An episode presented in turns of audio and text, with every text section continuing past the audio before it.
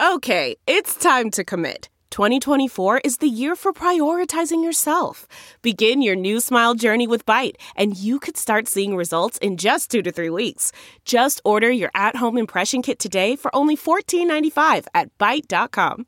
Byte Clear aligners are doctor directed and delivered to your door. Treatment costs thousands less than braces. Plus, they offer financing options, accept eligible insurance, and you can pay with your HSA FSA.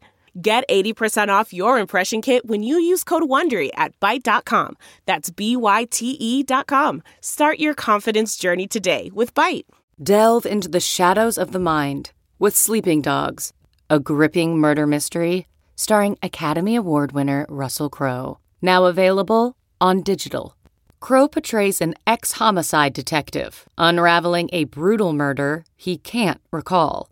Uncovering secrets from his past, he learns a chilling truth. It's best to let sleeping dogs lie. Visit sleepingdogsmovie.com slash Wondery to watch Sleeping Dogs, now on digital. That's sleepingdogsmovie.com slash Wondery.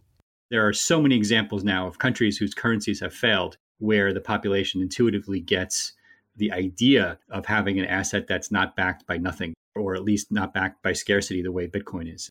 That is, I think, the narrative that we're going to see evolve dramatically in the coming year as the institutions really push this idea of Bitcoin being a better gold.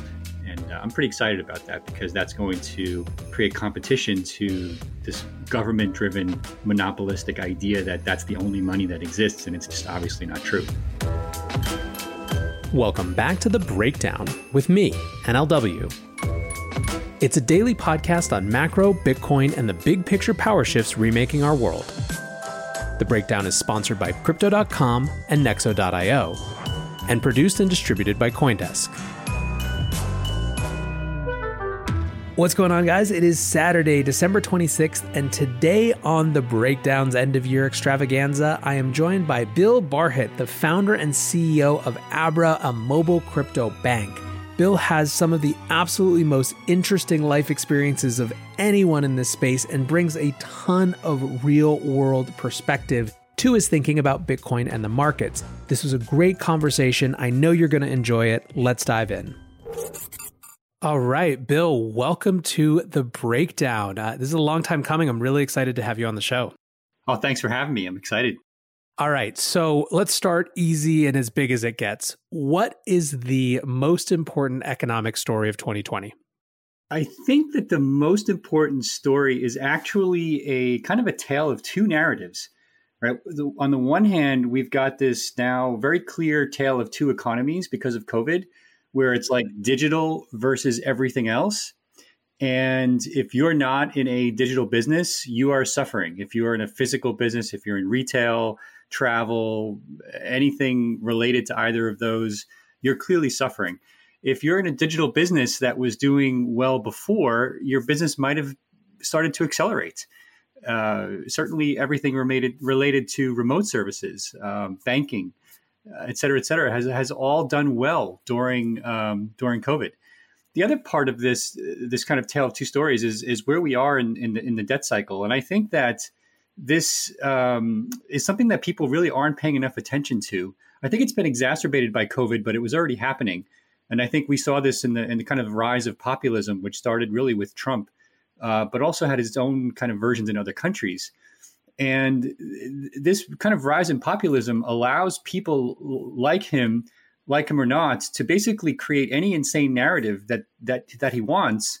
And as long as it has a populist bent to it, someone is going to believe it. And so I think the fact that we're very late in the debt cycle, uh, as many smarter people have laid out um, than I, ha- has really um, uh, accelerated this this this idea that that populism is back, and it, it, it's starting to scare me. Uh, but I think those are the two uh, most important economic stories for me uh, in 2020. Super interesting. You actually anticipated my next question, which was going to be what is the most important economic story that people didn't pay enough attention to? And it sounds like the relationship of where we are in this long term structural debt cycle to political realities was kind of your answer to that. Absolutely. And I think I think I'd break that down in in two ways as it relates. I'll, I'll focus on the US though, because uh, it's more acute. Uh, the first is is clearly there's a failure in, in, within U.S. cities right now, whether it's SF, Seattle, Portland, San Jose. Uh, we need some kind of either technological revolution in our cities, but something that starts to work for everyone. I think we need to rethink U.S. cities, eh, almost like city states, with their own requirements and and try to keep them out of national politics, right? And and just rethink and look at what works. Success leads leaves clues. What's working in, in other countries that have survived COVID, for example, and where COVID didn't necessarily expose all of the structural issues in the cities the way they did in the US. And I am really scared about what's happening right now um, as a parallel to the 1930s. I think that we're at a point where monetary and fiscal policy are probably unlikely to, to work at all within 20 years in, in, other words, they're just not going to address systemic imbalances, whether it's our debt uh, or or other issues that you've probably talked about many times on the show that can either lead to hyperinflation, some type of default, some type of depression, or some combination of the three. And if we don't start paying attention to the fact that this is looking more and more like the 1930s, the political implications of this are going to even be even worse than the economic implications of this. I think it's super salient. I mean, it's definitely something that I think about all the time and talk about on the show is just the, you know, on the one hand, we try to look at what's happening on a macroeconomic level, uh, kind of regardless of politics, but you really have to include like these decisions, these discussions are inherently political, whether we want them to be or not, you know? And it doesn't mean uh, they have to follow along party lines, but I do think that we need to be comfortable with discussing political implications as a part of them for sure. Um, so next question is what is an economic story? This is kind of the inverse. What's something that people paid more attention to than they should have this year? Maybe an overstated narrative. Well, obviously, everybody wanted in economics wanted to talk about the rally in stocks, uh, especially during the second half of the year. Uh, I think the fact that we printed four trillion dollars on dead trees to generate the rally in order to prop up consumer spending uh, and line the pockets of the already wealthy was really the important story. And it really relates to the last question uh, for me. Uh, and, and this is a, a structural imbalance that I don't think that fiscal and monetary policy is going to be able to fix. But everybody has been focused on stocks, and uh, you know, and it's just um, it's very unfortunate that we're missing kind of the the forest through the trees. I guess you, you might say. I completely agree. Uh, There's also a very acute way of of putting it. Um, I, I, guess this is kind of a, along those lines. Do you think that this past year represented uh, a fundamental or paradigm shift, or an acceleration of shifts already happening? I think that it, it probably accelerated this acceptance that the digital world is the new world, and there's no going back. And any business that isn't digital is becoming digital or is in some way dying, and there's probably not much you can do to keep it from from dying. Uh, I, I, don't know if if if if that's um, you know I don't related to your question. I don't know if that's like fundamental in terms of like a, a, a new world or paradigm shift, but it's clear that if if if your business isn't in some way digital right now, uh, you're suffering.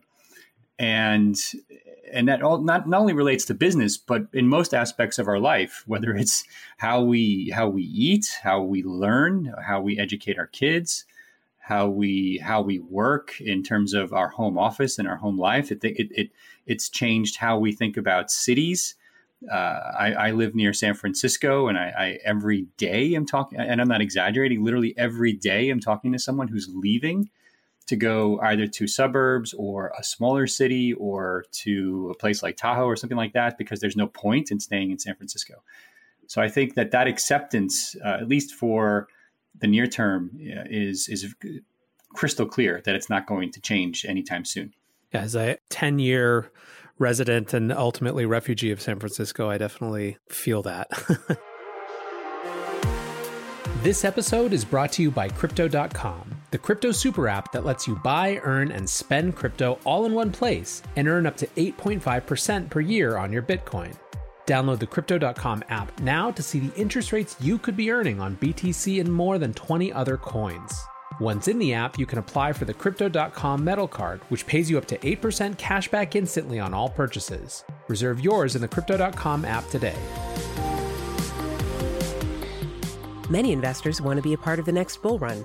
Others seek to build their dream home, finally launch that startup, or fund their education.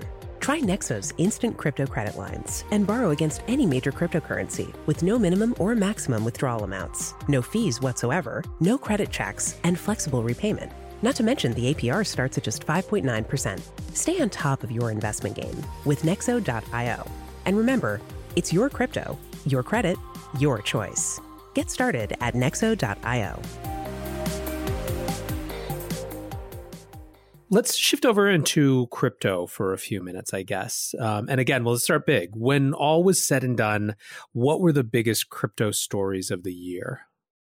The obvious crypto stories for me are uh, institutional interest in Bitcoin as an asset class. And, and because of the idea that Bitcoin is becoming a uh, a digital gold for people that traditionally would use gold as a safe haven uh, in these type of cycles that we're in now. Uh, most are still buying gold, but many more are starting to look at Bitcoin uh, as potentially a, uh, a better returning asset class. And then, of course, there's the the corporate treasury aspect of this, where we have companies that have put a piece of their treasury into into Bitcoin, and I think that's going that story is going to accelerate um, into next year as well. I think a lot of these kind of let's call them early adopters of this idea are probably considered crazy by a lot of other uh, you know corporate treasury management types who don't really understand what's going on and why, simply because they haven't paid attention. Uh, the second story for me uh, is the DeFi story, and the fact that we we basically went from a standstill to effectively a really big market. It's still nascent by by big you know finance standards, but to a relatively big market within a few months. And I don't think there's any going back now. The genie's out of the bottle, and I think you're going to see a lot more uh, use cases for DeFi prop up over the next year. And I'm really excited about it. I think there's a long way to go. I think there's a lack of understanding of the regulatory landscape. I think the D in DeFi is misunderstood uh, and that's going to lead to some regulatory pain. But I think the value propositions there are are interesting enough that these things will be worked out, and I'm pretty excited about it. That's interesting. I was going to my, one of my next questions was about DeFi and uh, perception of significance of that as a, as a part of the kind of larger crypto narrative.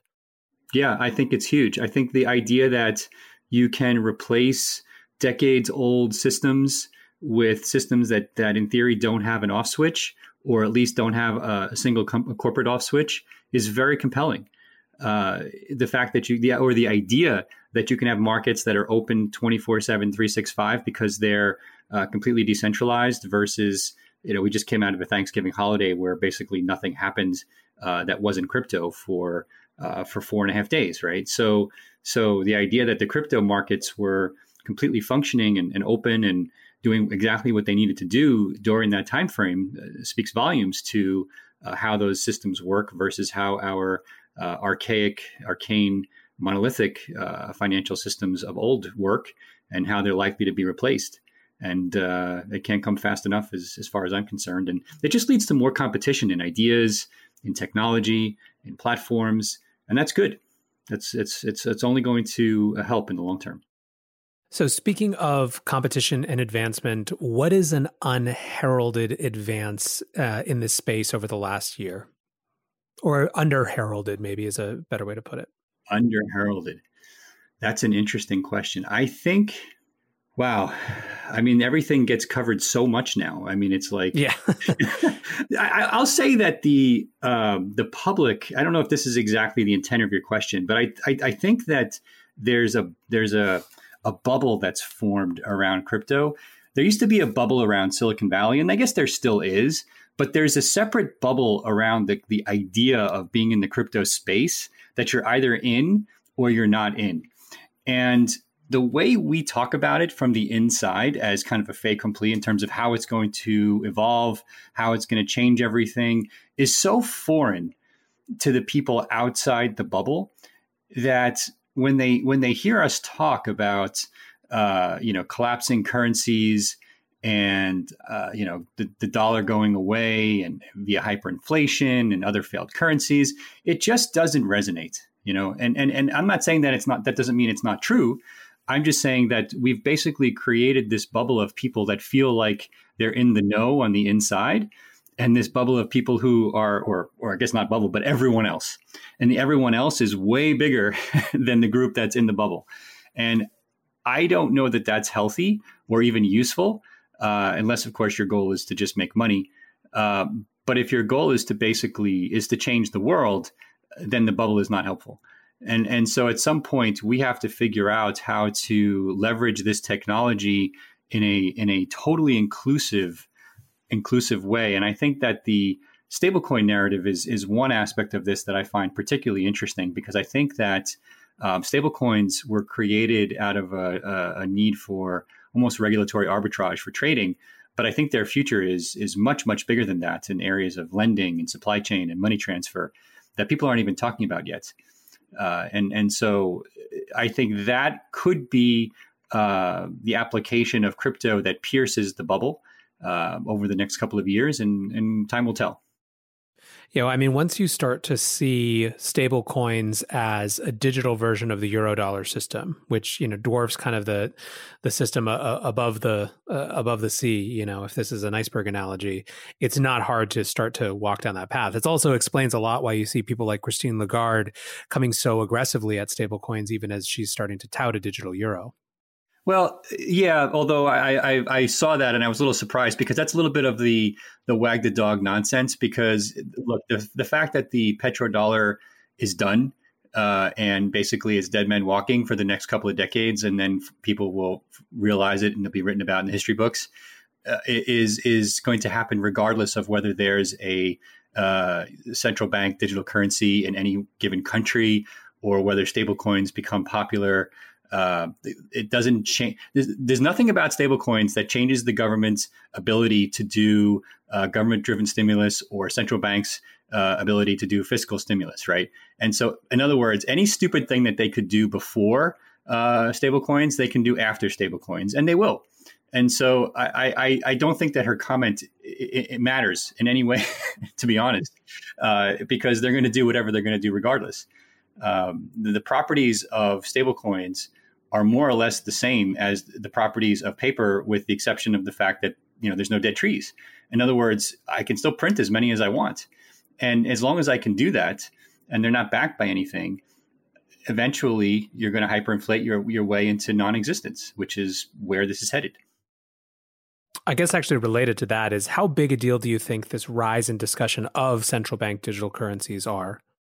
I think it's useful because it it there's certain things that governments can do b- before we fail, right? Uh, in terms of of moving money around, uh, putting uh, dealing with uh, tax refunds and and and stimulus uh, payments, uh, places especially in developing markets where paper money carries disease. I did a lot. I spent a lot of time in Haiti.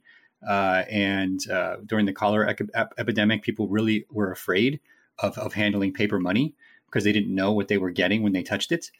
Uh, and and so that's part of the narrative that we don't hear very much about paper money. Um, but there's a lot of applications of of central bank digital currencies that make it useful for a few years, uh, but it doesn't change this idea that th- there's no savior for for uh, fiscal and, and monetary policy outside of of moving away from these assets that are backed by nothing but that doesn't address what you do with the problem you've created in the meantime. Uh, and and so there's nothing that a central bank digital currency is going to do to fix any of that.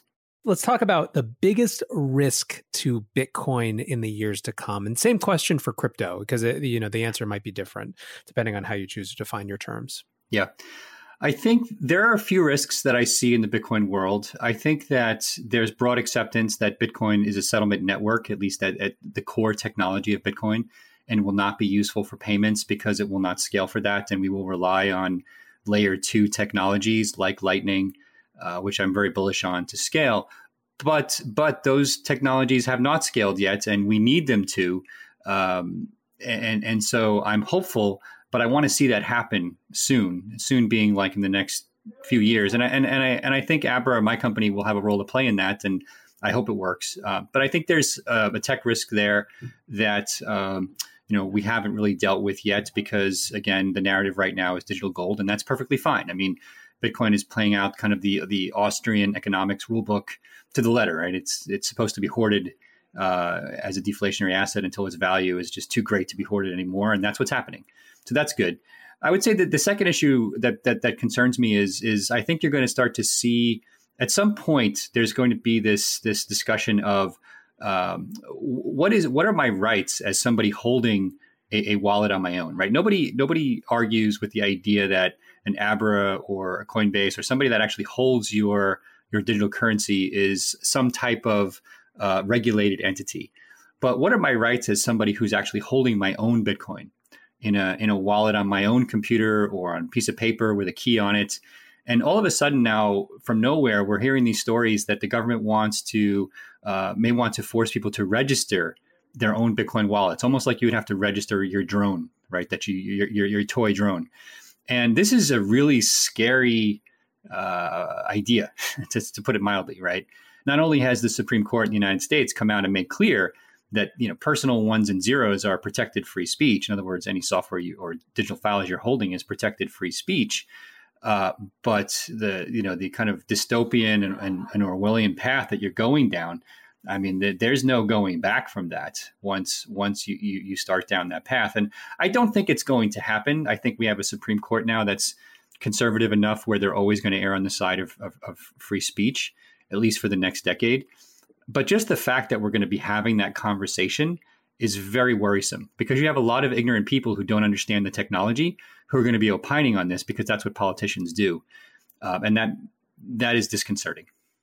I mean, this is definitely a thing that is coming up more and more as a def- or a, a, kind of a central dividing line in, in terms of how people think this industry will adapt and adopt. Will it be totally co opted by both big money and big power, or will it be able to retain this sort of freedom piece? And it, it sounds like you have both uh, some fear, but also some hopefulness on that front. I, that is exactly right. I, I, I don't see uh, governments winning in terms of, of, of, inadvertently creating a dystopian model out of Bitcoin um, be, because we have enough prior art in the law to prevent that from happening. But that will not prevent the conversations. And a lot of ignorant people can do a lot of damage in the meantime and also uh, create a lot of FUD with people who aren't as technolo- technologically savvy as we are to know uh, the difference between software as free speech and and and you know something that could be a terrorist's tool, for example. What's the most important Bitcoin or crypto narrative for the coming year?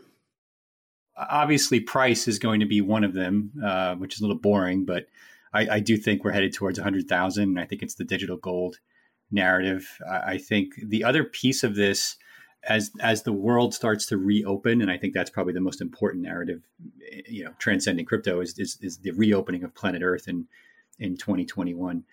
But I think that you, there's going to be a, a renaissance of, of retail interest in cryptocurrencies for lots of reasons. Um, and this kind of fear of, of what's happening with governments is going to be a part of it. And I think that's going to create uh, just a huge groundswell of global interest. And a, a, lot of this is going to be outside the US. I think there's a lot of countries that understand this narrative way better than we do, right? We always use Argentina as kind of one of the, examples because they've gone through, uh, you know, hyperinflation cycles so many times. But there, there are so many examples now of currencies, uh, countries whose currencies have failed, where the population intuitively gets the idea of having an asset that's not backed by nothing, and and so uh, or, or at least not backed by by scarcity the way Bitcoin is, and so so that is I think uh, the narrative that we're going to see evolve dramatically in the coming year as as the institutions really push this idea of Bitcoin being a better a better gold. And uh, I'm pretty excited about that because that's going to create competition to this government driven monopolistic idea that that's the only money that exists. And it's just obviously not true. All right.